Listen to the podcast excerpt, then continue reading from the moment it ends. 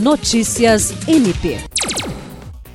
Atendendo recomendação do Ministério Público do Estado do Acre, emitida no mês de junho, a Prefeitura Municipal de Feijó cessou a cobrança de taxas para o serviço de emissão de certidões. A recomendação assinada pela promotora Bianca Bernardes de Moraes foi expedida após a constatação feita por meio de um inquérito civil de que a Prefeitura estava efetuando a cobrança indevida da taxa de emissão para a certidão, fato incompatível com a ordem tributária.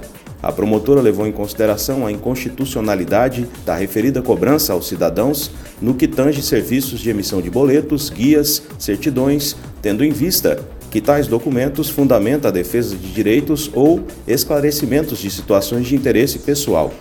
Ainda segundo a promotora, o direito de petição, que resulta no direito à certidão, é um direito político, por meio da qual se garante aos cidadãos a participação da vida política para a defesa de direitos pessoais ou de interesse geral, independentemente de taxa.